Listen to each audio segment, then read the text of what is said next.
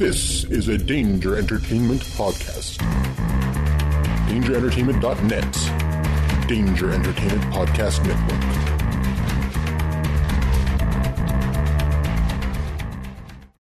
Ever wonder when Spider Man goes to the bathroom if the toilet paper sticks to his fingers? Do you ever wonder why Superman wears his underwear outside of his pants? My name is Imran. My name is Anthony. He's the Jock. And he's the nerd. And we're your hosts for the Jock and Nerd podcast, where we sometimes try to attempt to answer these questions. This is a full spoiler podcast, and we swear a lot. Check it out for awesome geek news, interviews, and comic book reviews. Visit jockandnerd.com. We are your superhero TV, movies, and comic book culture curators. Boom. Jockandnerd.com. Jock and Nerd. You're listening to a Weeby Geeks Network podcast. Microphones and headphones provided by CAD Audio. CAD Audio, expression through innovation. Produced with podcasting gear from Tascam, including the Tascam Mini Studio. Trust your audio to Tascam. Sound thinking. Forgive the interruption, but I believe this requires your attention. Meanwhile, at the above ground underwater suborbital volcano lair. This is urgent. We need a response team. We're already putting together the best man. With all due respect, sir, so am I. I have a plan. It's a fake laugh. It's real! Mighty Marvel Geeks. That's what we call ourselves. Sort of like a team. Team? No, no, no. We're a chemical mixture that makes chaos. We're we're a time bomb.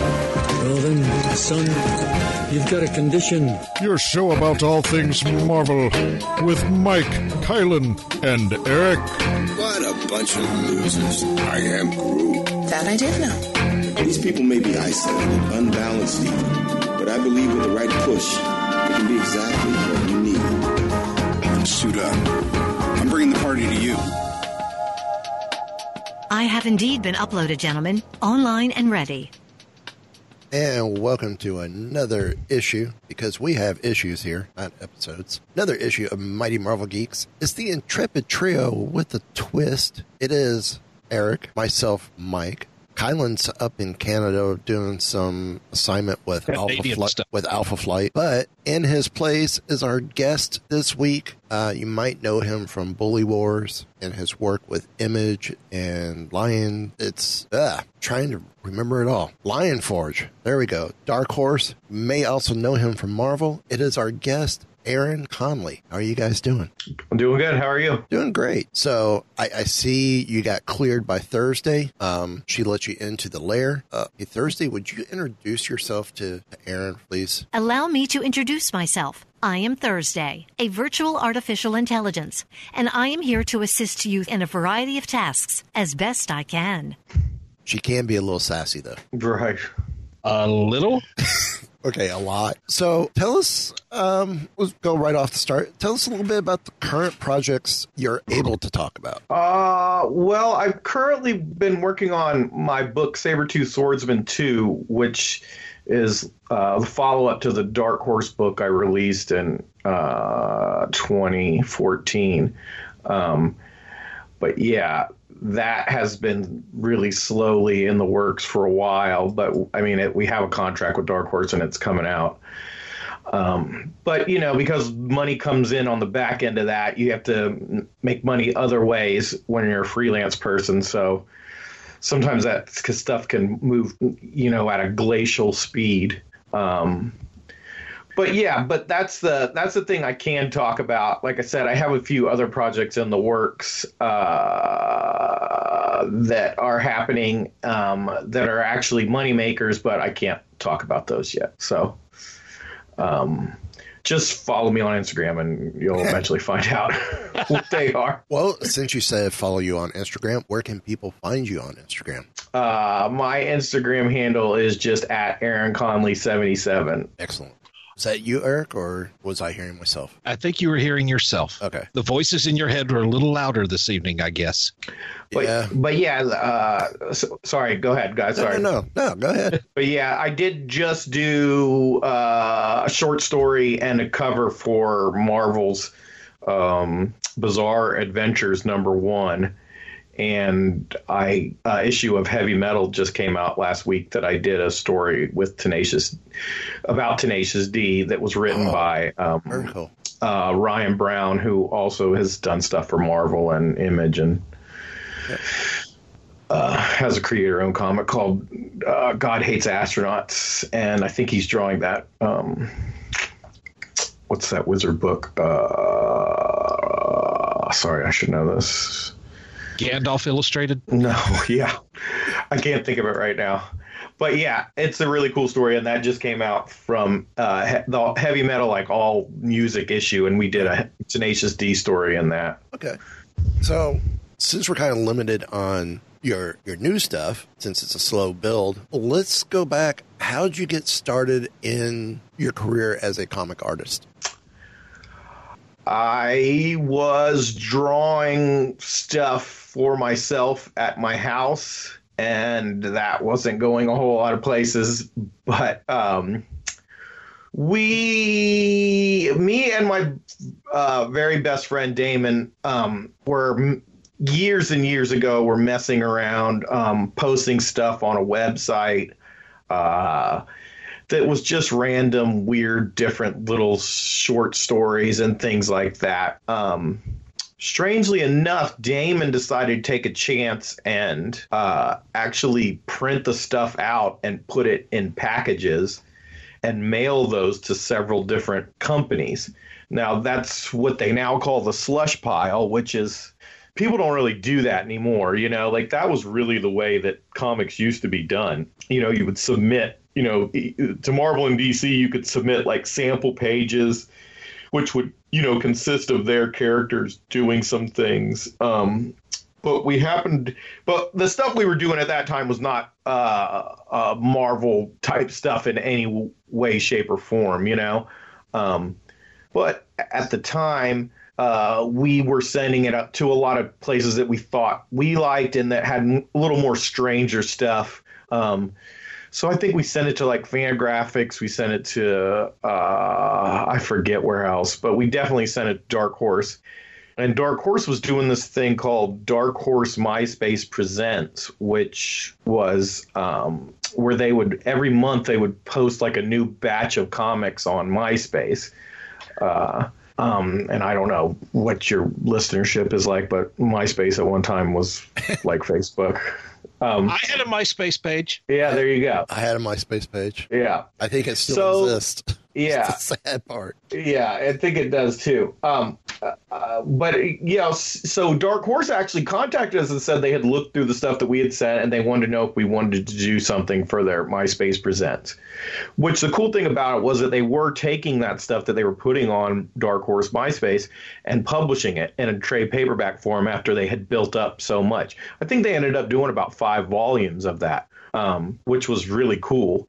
Um, but of course, we were like, yes, we absolutely want to do something for this, and we did. Um, speaking of Halloween, it was a little story called The Horror Robber, and it was just about this little guy who was like a skeleton robber, and he would like steal from famous monsters, which you know. In the issue, he was stealing Bigfoot's feet. Um, so we had him, you know, it ends with him. It, it starts with him, you know, getting Bigfoot's feet, and then, you know, it ends with him um, walking into his like museum. And of course, he's got all kinds of things in there, which are like vampire fangs and uh, Dracula's fangs and you know, uh, Medusa's hair, and I forget what else was even in there. Frankenstein's bolts, you know. Oh, that's cool. But anyways, um, we uh, we did that, and then through that, we got hooked up with an assistant editor because Dark Horse at the time had their one of their assistant editors sort of running that whole thing, and uh, any key to doing almost anything in comics is you know getting with the editors um, it helps to make some friends but the editors really are the guys who like make a lot of the big decisions and the final decisions um, so we hooked up with this guy named Brendan Wright, who was an assistant editor at the time at Dark Horse, and we were like, "Yo, we want to pitch a book. Would Dark Horse be interested in that?" And Dark Horse, and he said, "Yeah, possibly." He's like, and he, I think he was sort of looking for a project to maybe sort of bump him up a little higher at Dark Horse. Um, So we spent about a year working on a pitch for Sabretooth Swordsman, um, working with Brendan, going back and forth, um, doing several different things. But at the time, me and Damon were both working full time jobs. Um, and so it did take about a year. And finally, though, uh, Dark Horse approved the book. And um, then I spent another year working on Sabretooth Swordsman, which came out in 2014 from Dark Horse. Um, since that, the rest has sort of just been history. I mean, it's just like, you know, I just constantly had work pretty much since then, luckily enough. Um, was able to eventually even quit the day job. And the last two years, I've been completely making money um, from comics. That's great. So, how did you get started with Marvel? Uh, the Marvel thing happened because Skottie Young had read Sabretooth Swordsman.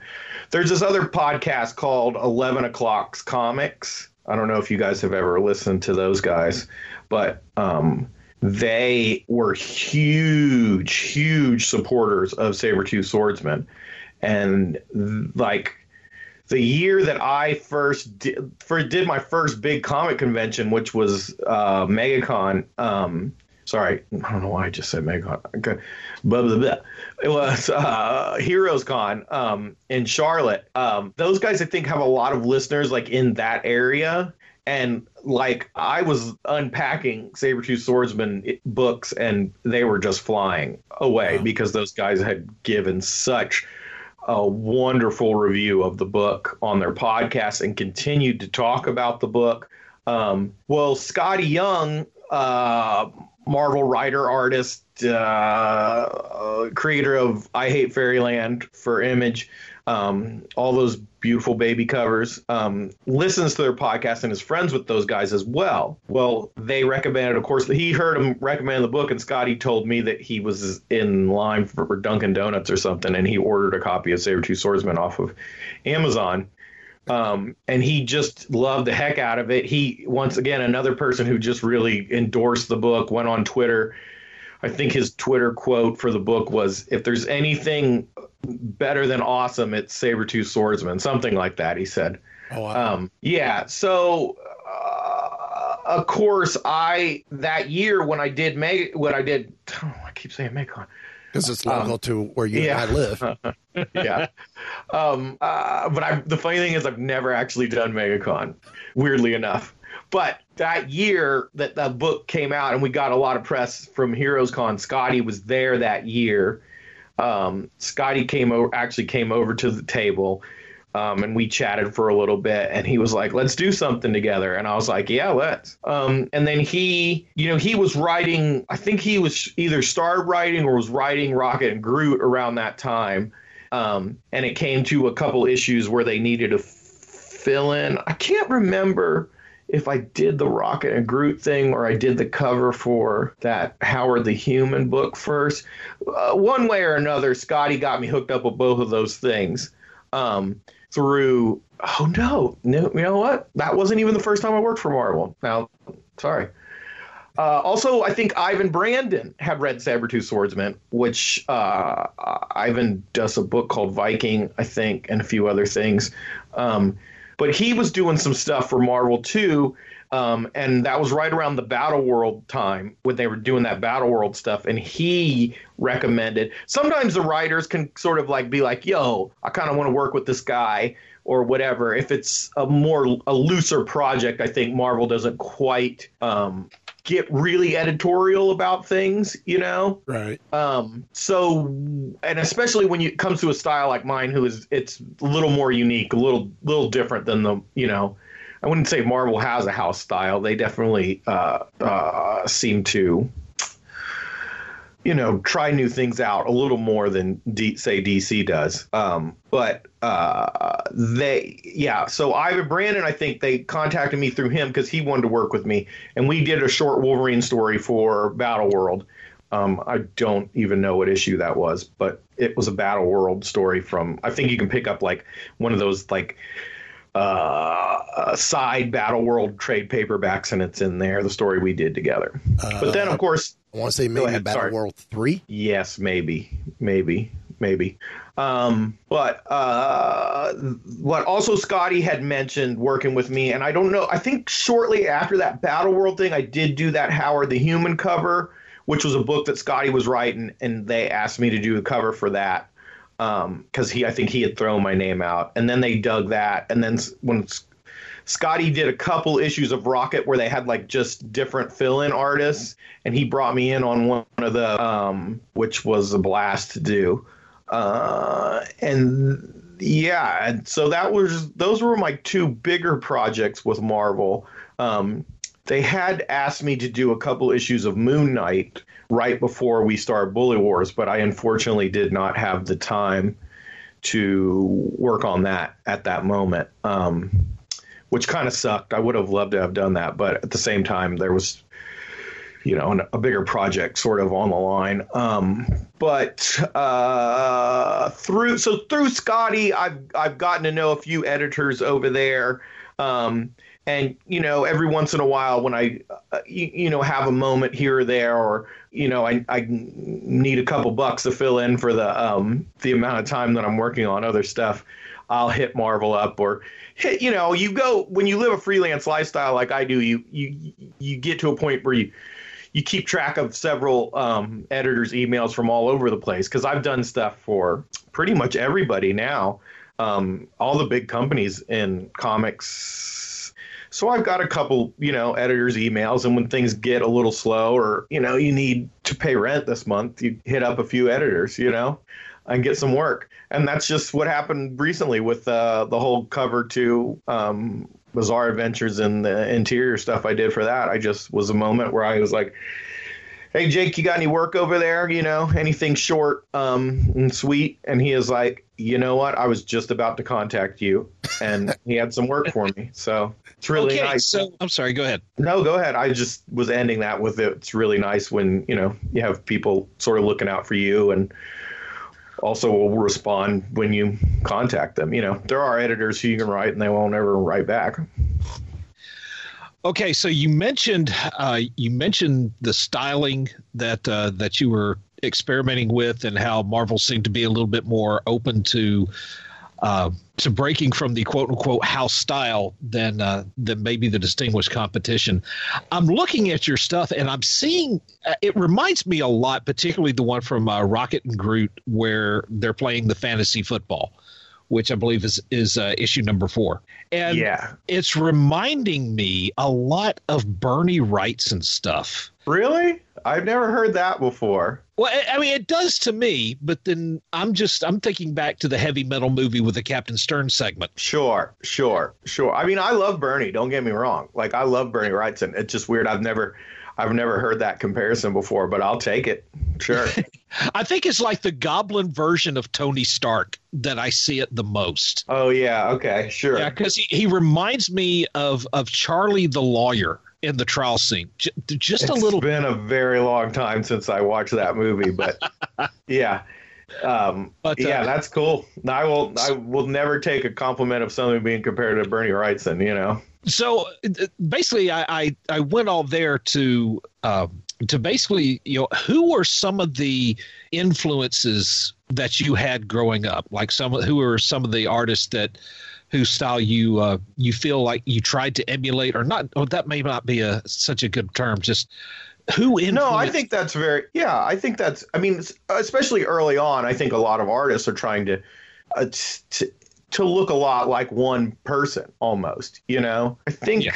i mean i don't my i mean my man my style has been all over the place i mean i started off loving todd mcfarlane and erik larsen on you know spider-man my when i was just a little little kid my parents got me a subscription to those comics you know? And i was absolutely in love with those guys style. Um i think as i grew I sort of grew out of the image guys and into these guys who were um, running the studio at the time that was called Gaijin Studios. Um, and there were dudes like uh, Brian Stelfreeze, uh, Dave Johnson, um, and Jason Pearson. And I think at the time, those Dave Johnson and Jason Pearson were definitely like really big influences on me um, during that time then I started to sort of even get out of that stuff, and I was really into Bone for a while. Um, started paying more attention to some of DC's Vertigo stuff. Uh, was reading Sandman, was reading um, just more oddball stuff, Love and Rockets. Uh, uh, what, what am I missing?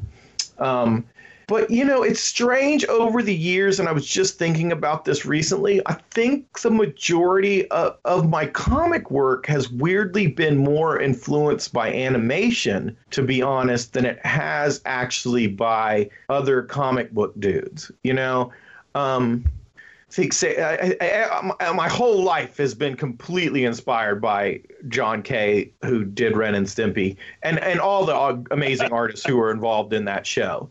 Uh, I can see that. Yes, uh, Bill Wray.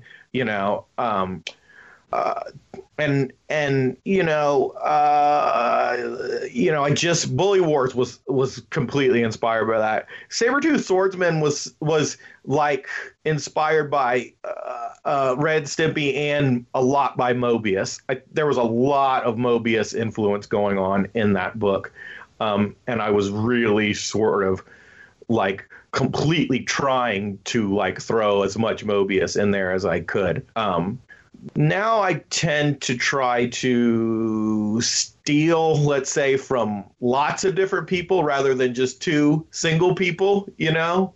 Um, I say steal, I think it's just funny, but be inspired by lots of different guys rather than just one person. Because there's so many amazing artists out there that you can take from um, and be inspired by. You know, it's it, people won't notice what you've stolen from different people if you steal from a lot more people than just two guys. You know. You um, spread um, the theft. I got you. Yeah, yeah. Um, I think one of my fir- current favorite like guys is James Harren. I don't know if you guys know him at all, but he was doing a book with John Arcudi over at Image called Rumble, and he's done a few little things for Marvel, kind of just like I have. But he's a really, really talented dude. Very cool. Awesome. I don't know. Did I answer that question? Yeah, I think so. Okay. So we, who now, since you're you're saying you're you're stealing a little bit from here and there, who now are influencing the direction you're you're heading in the future? Well, like I said, I really really love James Harren stuff. He's one of he's like I would say like a peer, you know, like he's one of the few peers that I feel like like I look at and just get like really inspired um, to just draw comics. Besides him, though, I'm not li- I'm not usually looking at a lot of modern guys, except for like my pals who are will send me stuff. You know, um, I you know I do like Ryan Ottley. I try to pick up anything he draws. He's currently drawing Spider Man. Um, but I try to go sort of back, you know. Um, a couple of years ago, I discovered these magazines that actually Warren, who pu- used to publish Creepy and Eerie and um, Vampirella, they actually did this book, these books that were like heavy metal. It was like their version of heavy metal and it was called 1984 and eventually they started calling it 1994 but you know, of course, it was made in the '70s. Right. I think but, I remember this. Yeah, but there were. I mean, you cannot pick up an issue that doesn't have like mind blowing art in it. Um, like dudes like uh, Richard Corbin, um, Frank Thorne, uh, Alex Nino, uh, Ruby Nebres, uh, sorry, Rudy Nebres, um, and he, he, there's even this uh, just so much good stuff in those books. Um, and I just like const they sit next to my desk and I constantly look through them. So I think most de- most of the stuff these days are are is very inspired by you know that kind of stuff. Also, I've been trying to throw a little more blacks in my work. So I've been looking more at like um, dudes who do a lot of nice like black work, like uh, Chris Samnee and um, uh, Alex Toth, and uh, just like dudes like that that are definitely trying to throw uh, a little more black work in there. You know, um, like I said, my first book was really inspired by Moebius, so there's a lot of little little lines and like tinkering, you know, where I'm trying to, you know, learn some more twick trick tricks to sort of speed it up a little bit, and some of that comes with, um, you know, just blacking things out at times. Yeah, Alex Toth, I I do really like his work as well. Uh, and a lot of people don't know this. It's kind of like he was like the uh, the designer of a lot of the uh, Hanna Barbera. Yes, the Hanna Barbera Yeah. superheroes. That's Yeah. I, I was There's an amazing book. There's an absolutely amazing, amazing book that you can go out and buy. Um, I mean, I'm sure you can find it on Amazon. I don't know if it's currently in print, but you can get it where he just did. I think it's called Alex Toth in Design, um, Mm-hmm. and it's just like it's seriously like a hundred pages of just all the designs that he did for all those old Hanna Barbera shows, and it's absolutely amazing. And and any, I feel like any comic book artist working should own that book. You know? Yes, I, I agree with you, and I don't own the book, and I agree with you, um, but I may be about to. Yeah, but just the way he designed characters. I mean, he- didn't use a lot of, as I would call it, unnecessary lines. No, No, I mean they they were simple, but they had power to them. Absolutely. I mean, you have the you have the Herculoids. I there was no doubt. I, I love the designs of the Herculoids. Yeah. It's just yeah, they didn't have a whole lot of unnecessary lines to them, but there was power in the lines that he did use. Yeah, I mean, he's just yeah, like he, like don't get me wrong, like I like a lot of artists who do like really cool detail, you know. Yeah. But the thing is that when you can when you can hit what Alex Toth hit, when you can with the the few simple lines, like that's the mastery of of the work. Um, now you know could Alex Toth have gone in there and added more detail and it still would have looked cool? Absolutely. But the thing was that he he already had like the great foundation, you know? Um and when you have a great foundation, then you can, you know, paint your house pink. It's still going to be a good house. You know what I mean? Right. Yeah. So it's Toth. I've been pronouncing it all wrong all these years. Okay. Yeah. I learned something tonight. Oh, good. What were some of the Marvel books that you enjoyed reading as a kid that might have gotten you into the direction of becoming a com- comic artist? Mm, I mean, I've always been a big Marvel guy. Like, I love Batman, but like, dude, Marvel was like, Marvel was like my my jam. I don't know, dude. I was reading everything. Like, I. I was really into John Byrne's run on Namor that he did in like what was it, the early '90s. Um, of course, Jim Lee, Marc Silvestri on X Men. Uh, I mean, yeah, of course, I was buying even you know Rob Liefeld's X Force. Um, uh, you know what Jim Lee when he launched his uh, big um, multi-covered X-Men comic, you know. Yes. Even I, Will- I got Will- every single one of those. yeah. I mean, and then even like uh, Whilce Portacio on X Factor, and uh, I, I'm saying all the artists. I feel bad for the guys who wrote those books, but I have always been a big artist guy. So um, I th- I'm sure Claremont was writing some of that stuff. But uh, yeah, like those books were just like my like jam. You know, even like uh, Romita Jr. on Daredevil. Um, just all that stuff, man. I could not get like enough of that stuff. That like that was just really and it's it's it, you know like Tom McFarlane, Erik Larsen on Spider Man. You know that was like a hefty that was like a hefty gig right there, man. It's like you got like Tom McFarlane who's just like killing it on Amazing Spider Man, and then he leaves and goes and does his own Spider Man book. And then you have another amazing artist like Erik Larsen who comes in and just like takes over, and you're just like you're getting like McFarlane and Larsen in like a month and I'm just like, yeah, that stuff was just absolutely fantastic, you know. And it's strange because if you would have asked me this 10 to 15 years ago, I would not have answered like I'm answering now, but I really grown to like love that stuff again, you know. Okay. Did I answer that question? You did. Okay. So, you've gotten a chance to uh, to work with a couple, work on a couple of of my favorite characters, of course, Rocket and Groot. Um, if they were to come in and say you could work, do a story on anybody, who would you like to tackle next? Mm, I would love to draw Spider Man. I would absolutely love to draw Spider Man. Or even to the lesser extent, Spider Ham. I would love to do something with Spider Ham. Um, but I also, uh, no, I'm not going to tell this one because maybe I'll get to do it one day. And I don't want anybody to steal my idea.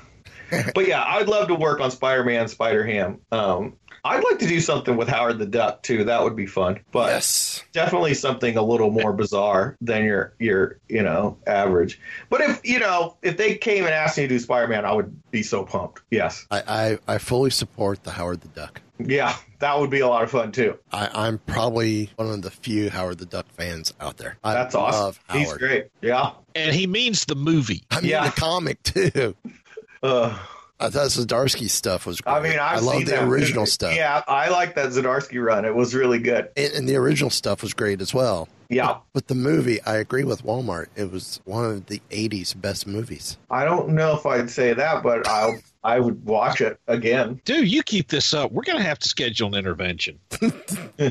Well, considering I own a copy of it on DVD and a copy of it on Blu-ray, and they just That's released amazing. it, and they just released an anniversary edition of it, and I haven't found it yet. But when I do, What's supposed to be on the anniversary edition? That's so fantastic. more Like bonus- what more is on that one that is just on the Well, the, the Blu-ray is just a cleaner version of the film. It's essentially got the same bonus features. Uh, yeah. Did George Lucas have something to do with that movie? He did. He's he's more willing to admit to it than Star Wars Holiday Special, right. which all he did was license it Aren't out to we all? Yeah.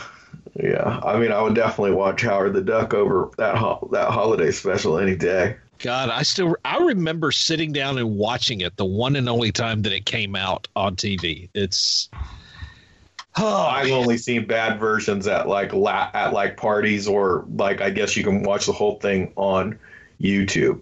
But you realize there is that there really are cool no Boba good Fett. versions. There is that really cool Boba Fett animated sequence. Yes, Yes. yes. That is probably the one Boba redeeming Fett. fact. Sorry, I don't say Boba Fett right. I say him like he's a redneck. Boba Fett.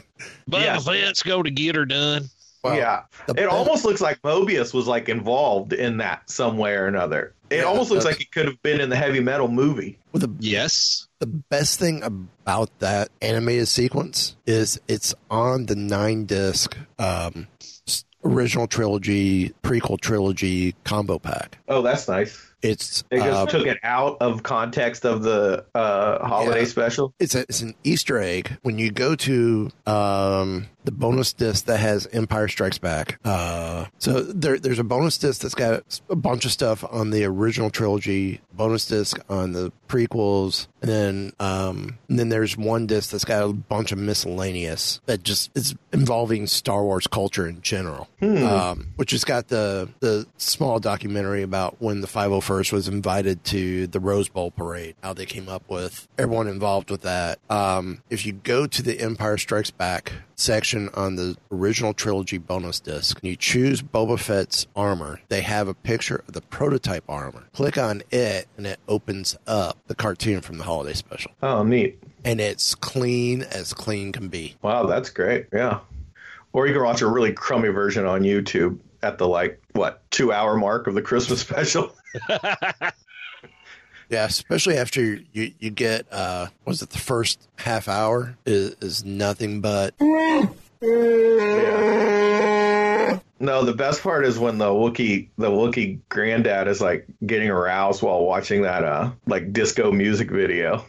Je- with Jefferson Starship. I, I don't know if that's the I thought I think Jefferson Starship's in another part, but yeah. Could Um, be, could be. It's not the one with Dionne Warwick, is it? No, is it Dionne? I don't think it's Dionne Warwick. It's some other disc. He puts on some sort of like Yeah. hologram thing on his head. Yes, yes, yes, yes. Yeah. I will, I you have to watch it to get for me. To, I won't give any more descriptions. Just watch it. You'll see. Okay, I the curiosity got the better of me. So while y'all were talking about that, I looked up Star Wars Holiday Special. Yes, you can watch it on YouTube, but it has a 33% on Rotten Tomatoes, and it has a 2.1 out of 10 on IMDb, which means it has a higher rating than the Fantastic Four reboot. That is amazing, though, at the same time. That is kind of true. And I would probably watch the holiday special over that Fantastic Four reboot. I've not seen it, but if somebody were to ask me if they would like to put the heart, the Star Wars special on or that Fantastic Four movie on, I would definitely say that Star Wars special. I was like, I would maybe be like, did anybody CG any pants on the thing? Because maybe I'll watch it then. well, we tend to use as the gauge the 2015 Fantastic Flop. Yeah. And on how good or how bad a movie is, that and Josie and the Pussycats. No, no, no, not Josie and the Jem, Jem and the Holograms, which only oh, stayed, yeah. which only stayed in theater for two weeks and got pulled by the studios. Yeah, that because was... it has a better rating than the Fantastic Flop. Yeah. Wow, that's incredible. Jem has a 22% on Rotten Tomatoes, and the Fantastic Flop has nine. Did, the funny thing is, I've had people try to tell me that that movie is good, and I'm like, "There's no way that movie is good." Like when it came, the you know these when these Marvel movies or any of these superhero movies come out, and like you could just tell that it looks bad, and you'll always have like five guys try to tell you that you should really go see it, and I'm just like, no, listen, I like comics, but I don't I don't have to watch every Marvel movie or every superhero movie that comes out, you know? I do have to admit that I've seen every Marvel movie, but I don't have to watch every superhero movie that comes out, you know? You don't have to. Well, you just did. Here, here, no, here's the best. Here's the best part. Howard Duck has a tomato meter rating of fifteen percent. Oh yes, it is better than the Fantastic Flop. yeah, yeah. But no, I don't. I'd watch Howard the Duck. Somebody put it on. Sure. I kind of like that little duck costume. It's kind of weird. Does he make out with uh with Marty McFly's mom in that movie? Oh yeah. There you go. Yeah, she's pretty cute. You watch it for, just for her. That's pretty much why we watch it. There, she should have. They should have made a Jem movie back then with her instead of the Howard Duck yeah. movie. Yeah, but when when you've got Holly Robinson, Lea Thompson, Tim Robbins all together, Who is Tim Robbins in that movie? He is the uh, the lab rat who's um, Lea Thompson's friend. Yeah, he's the one that comes up with the theory of duck evolution. I think I barely remember any of that. I guess I need to go back and watch that movie. I feel like I had seen it more than once, but maybe I haven't. Maybe I only saw it when I was like a kid and I like begged my mom to get it for me from the video store. I, I have a copy if you want to borrow it. Yeah, just send me your Blu-ray when you get the new one. I can do that. yeah. So yeah, I'll go ahead, guys. Okay, so all right, since you've said you have seen every single Marvel movie, what's been your favorite and what has been the one that you regret having wasted 2 hours of your life seeing? I have a three-part answer to that. okay. My favorite out of all of them is Thor Ragnarok. That's like my favorite. Okay. Um, I think that that is the first one to like really they really let a director Taika Waititi, who is makes an amazing films on his own, really just it just felt like they just allowed him to sort of do whatever he wanted and have fun.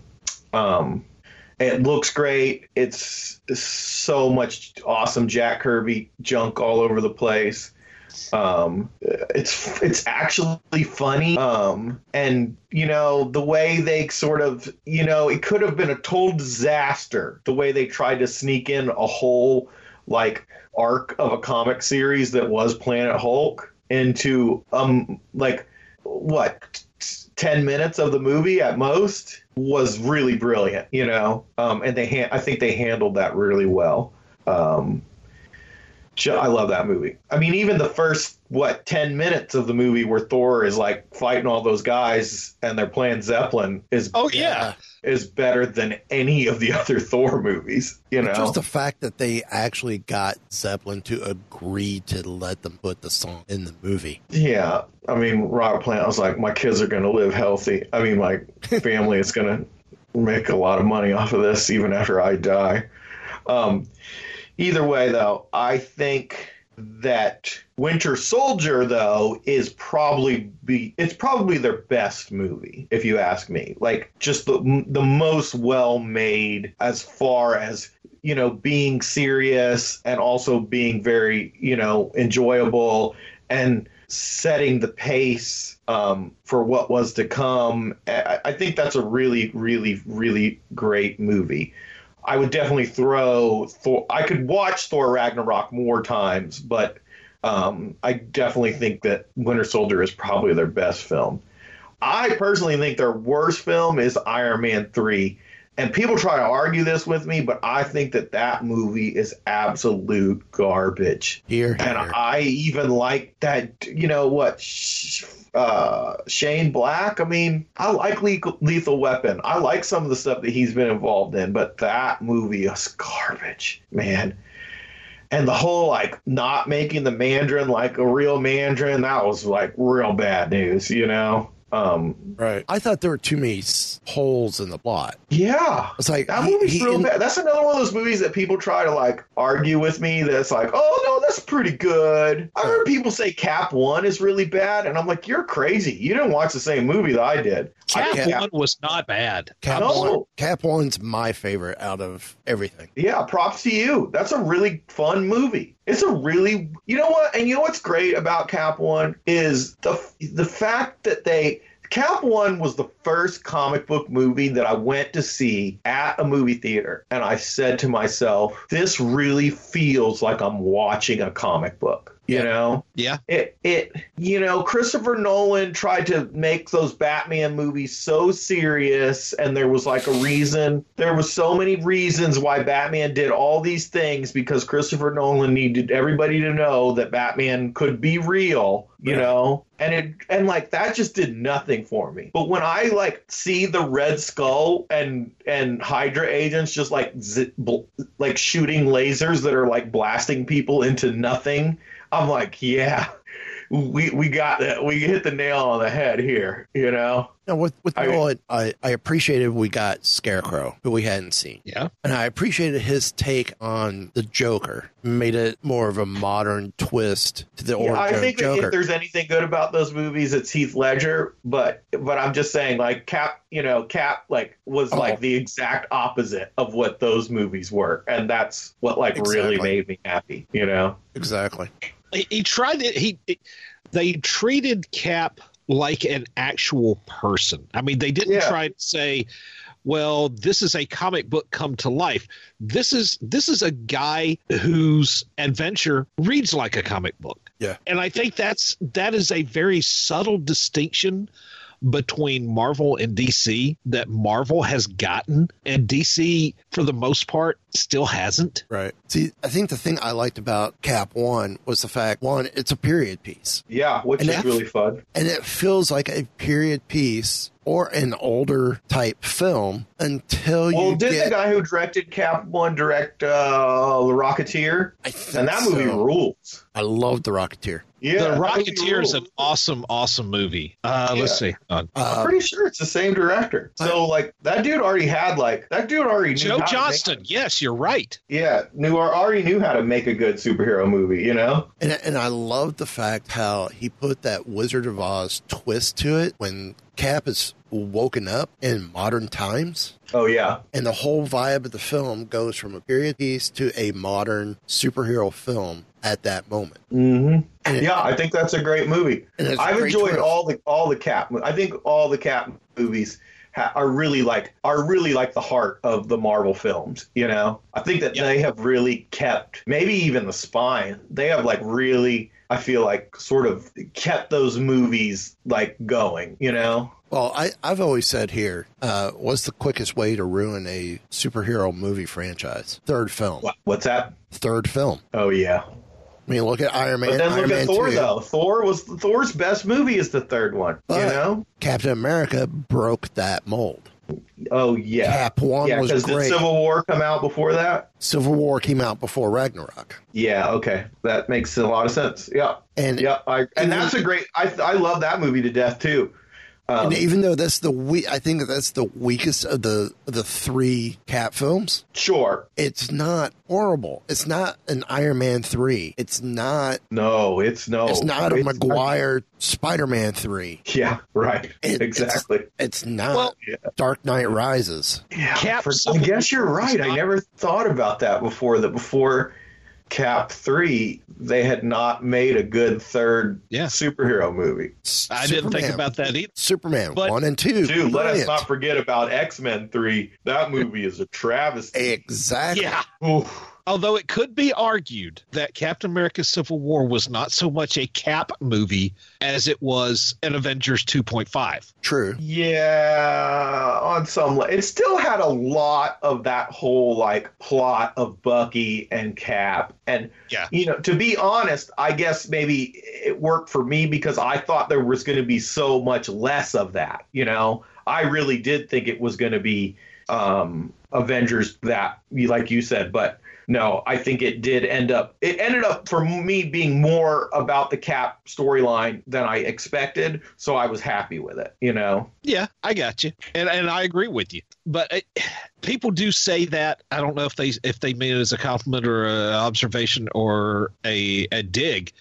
But uh, yeah, I mean, you say that it could be construed as an Avengers movie, but when you boil it down, you could have anybody else in there besides Avengers, and the core storyline of of Cap and Bucky and Tony's parents that's still there, and that Yeah. carries Right. the whole way through. yeah, I agree. I agree. Um, and I mean, even you know, phew, kids, even Avengers two though isn't a real great movie. You know, I mean, in my opinion, It, it had its moments. it has moments. Yes, See, now I do agree with you with Iron Man three, horrible Yeah. film, but I think the one that was worse than that is Thor: Dark World. at least Thor Dark World has that really cool ending fight scene though. Yeah, That I think s- that that you kind of like the trailers made it look like Iron Man 3's like ending fight scene was going to really rule with like all the different Iron Man armors like showing up, but it was that was a real letdown, you know. Right. Um, Thor, Ra- Thor: Dark World is not a great movie. You're right, but it, I think it, it that end fight scene really does save it, you know. And there's still some good, there's still some really good back and forth between Thor and Loki in that movie too, you know. yeah, And because like, what do we really get in Iron Man three? Tony Stark hanging out with some random kid we don't even know, you know? who can't call his armor, but all of a sudden at the end of the film can call his armor. Yeah, yeah, man. I'm telling Maybe you, he was mo- just out of signal reception. there's moment. It was that, and you know what that movie? That movie was almost like Robert Downey Jr. went into the writers' room or wherever, and he was like, "Listen, guys, I really don't want to have to get in that costume for this movie. Can you guys like leave me out of the costume most of the movie?" And the writers, the directors, producers were all just like, "Yeah, yeah, just do whatever he wants," you know. He's basically made the Marvel universe at this point. Let him, if he doesn't want to be in the armor a whole movie, let him not be in the armor for Yeah. a whole movie. Yeah. And that was bad news because, you know, after that, they put him back in the armor a lot more. You know, hell, he was in the armor in the Spider Man movie, you know, Yeah. m- Yeah. more than he was in his third movie. I so agree. what? So one of the the movies that we know are slated to come out. What what's the one you're looking for forward to the most? Well, speaking of the fantastic flop, man, I I I am excited to see. You know, as much as I've we've just sat here and complained about certain ones of the Marvel movies, I think overall they have done a really good job, and I really enjoy the heck out of going to see them, whether they're good or bad. Yeah. And they always seem to show a lot of love to the characters, no matter what. You know, um, and I really, really, really hope that their version of Fantastic Four just like, and I'm already feel like I'm starting to hear good things about it. I mean, the rumor is what that it's going to be a period piece too. Um, I think I heard it's supposed to take place in the '60s, maybe. Oh wow, I think that would be I think that would be appropriate. Yeah, dude, I I really can't wait to see what they do with because I love the Fantastic Four. Like, I think the Fantastic Four is so awesome, and like the fact that like we've had what three Fantastic Four movies and like none of them could get it right. Uh, it'll be nice to see what Marvel can do. You know, I'm not saying that Marvel Spider-Man movies are the most perfect. But I think that to, that uh, that Tom Holland and his suit are the best Peter and Spider that have yes. been on screen. Yes, you know. Uh, yeah, I think his version of Spider-Man is probably the most, most true, the, the, most true to the original character. Yes, agreed. And the fact that they just like they made the they made the eyes move. Like to me, that was like yeah. I was just like kudos Marvel. When I first saw Spider Man in that first Civil War trailer, I think I screamed out loud. You know, and that's crazy. It's crazy to think that I had already seen Spider Man. Like you would have thought that I had never seen Spider Man on screen before. You know what I mean? How excited I was because of how great he looked. You know. Now, I Maguire's wasn't bad until the third film, and I Agreed. feel and I feel they tried to do too much by putting both Venom and Sandman, and then the whole yeah, villain, Sam- villain anti-hero routine with Hobgoblin. Yeah, and I th- and they should have just made him Hobgoblin. I don't why he was like he looked like an extreme sports player. You know, like I didn't get that at all. Like, why didn't they just really make him Hobgoblin? You know, but you know, Sam Raimi has come out and said that like he admits that that's a bad movie, and that he had like a lot of pressure from the studio to like put too many characters in there. You know? Yeah. Okay, who would you like to see aside from Fantastic Four? Who would you like to see get their own movie coming up? Werewolf by Night. Ooh. I, gotta be honest. I was I was totally not expecting that one, but I think it'd be awesome. Yeah, it would. It would rule. You know, it would be cool to see Ghost Rider get his dues as well. You know, um, what you didn't like the Nicolas Cage version? I watched them. it was kind of cool. when Ghost Rider like got inside that like giant like crane machine thing and like made that like a Ghost Rider vehicle. That was the only cool part. That was the only watchable part, probably. I got one more ride in me. This yeah. is as far as I could go. And I love Nicolas Cage, man. I'm a pretty big Nicolas Cage fan. That was just, yeah, Werewolf by Night would be cool because they like they could tie it into the like Blade thing somehow too which might be fun. Yeah. Maybe like Werewolf by Night and Blade could like team up to fight vampires. Nice. We've been pitching the idea for like Hulu since it won't go on Disney Plus of like a Midnight Suns series. Yeah, that'd be cool too. But apparently they're making a Moon Knight movie now, right? Yes. Yeah and the Ghost Rider series has been canceled. What they were? Wait, which Ghost Rider? Se- the one was there already a Ghost Rider series? There was, there was one, one briefly works. Oh, but it was going to be the car Ghost Rider, right? Yeah, it was going to be yeah. the Robbie Reyes. Yeah, I, I don't have any interest in that. Sorry, like I don't like. That's cool. Robbie Reyes is. He would have been fine if they had just given him a motorcycle. Like Jason's runs, I don't know if you guys read Jason Aaron's run on Ghost Rider like years ago. Yeah. But like he introduced that there were like Ghost Riders like all over the world or like throughout history. So I don't have any problem with Robbie Reyes, but the car was just dumb.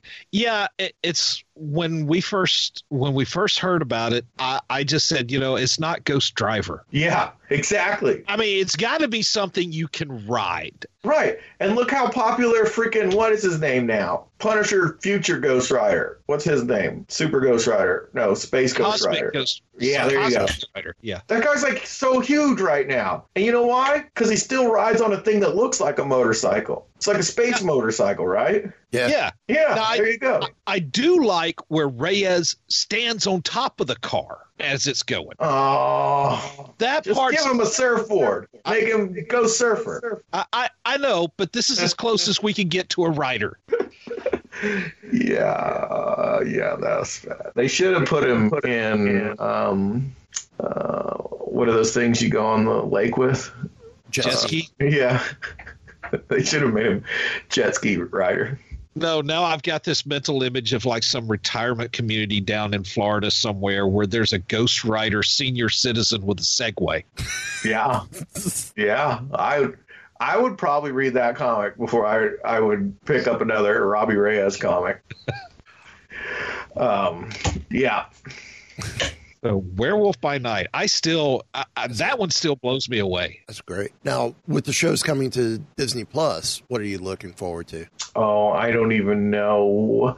Oh, maybe that What If series. Isn't it supposed to be all animated? Yes. Yeah. If it's animated well, that could be really cool, I think. you know? And they're getting and they're getting in the MCU talent to do voices for their animated equivalents. Yeah. Which I think I mean, nice I'll definitely give Falcon and Winter Soldier a try for sure. Uh, you'll have to tell me that the Loki show is really, really good for me to give that a watch. You know, um, but yeah, that I think that that what if could be really cool. Are there I, any I particular agree. what if stories you'd like to see? Mm, I mean, just just what if just Wolverine became an agent of Shield? But they couldn't do that yet because they don't really have the X Men. I mean, they have the X Men, but they haven't done the X Men yet. Right. Uh, that X Men right now- story is the first one that I ever read, yeah. and I thought that was that was a great idea. And, and right now, they're doing uh, the what ifs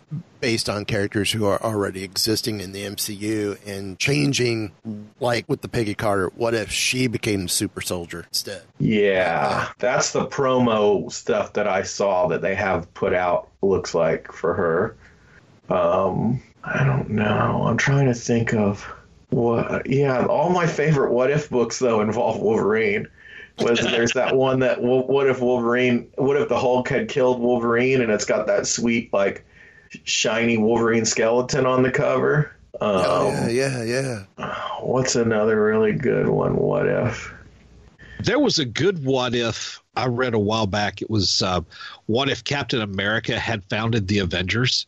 Because in the comics, he did not show up until like a few issues after everything had started. Yeah. But it was set in in an alternate timeline, where uh, obviously, but where the uh, the super soldier serum, the uh, Professor Erskine had not died, Right. and so and so the landscape you know he's he still got frozen but when he wakes up i mean there's you know the government has all these super soldiers that you know the uh, there was no fantastic four for instance because the the guards had such better reflexes and reaction times that they shot them before they made it to the rocket and just you know things like that. Mm. and what I remember about that was that Wolverine had become the Wendigo Oh, gotcha.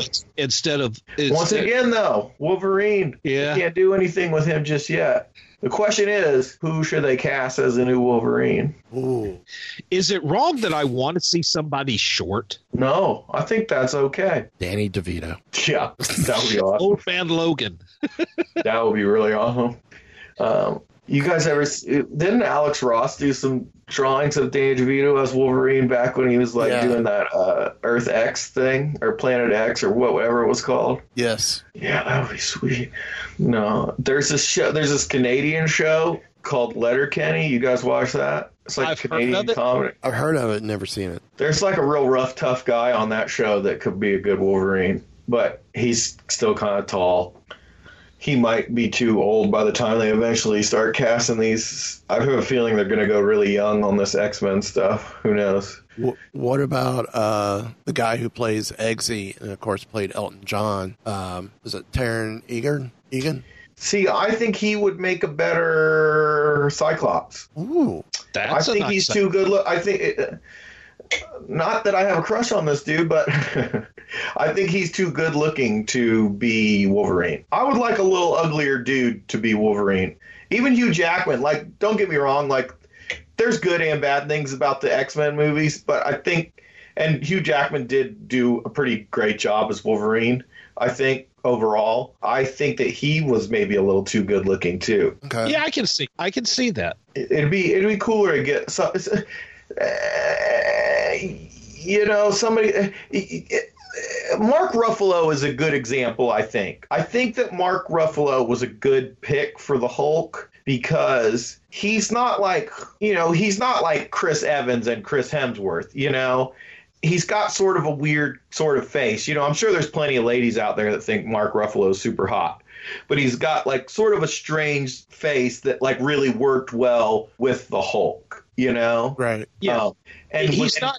He's good looking, but he's not handsome. Yes, right. And I think that his whatever his features are were really good were much better features to exaggerate um than uh m- I mean I- I'll get be honest with you I don't think that when the guy turns into the Hulk that he needs to look like Bruce Banner at all but the movies seem to think that that is the case but Ruffalo's look was a good look for them to sort of like I said exaggerate and make more monstrous looking I mean you know the Eric Bana one uh, Eric Bana looked that Hulk just looked like Gumby with Eric Bana's face superimposed over Yeah. it.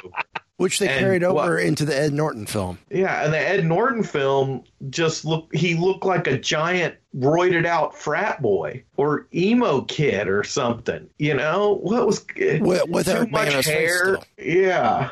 Once again, when I finally saw Ruffalo's Hulk, I was like, "Yep, they got it." And that's that's all I need from Fantastic Four.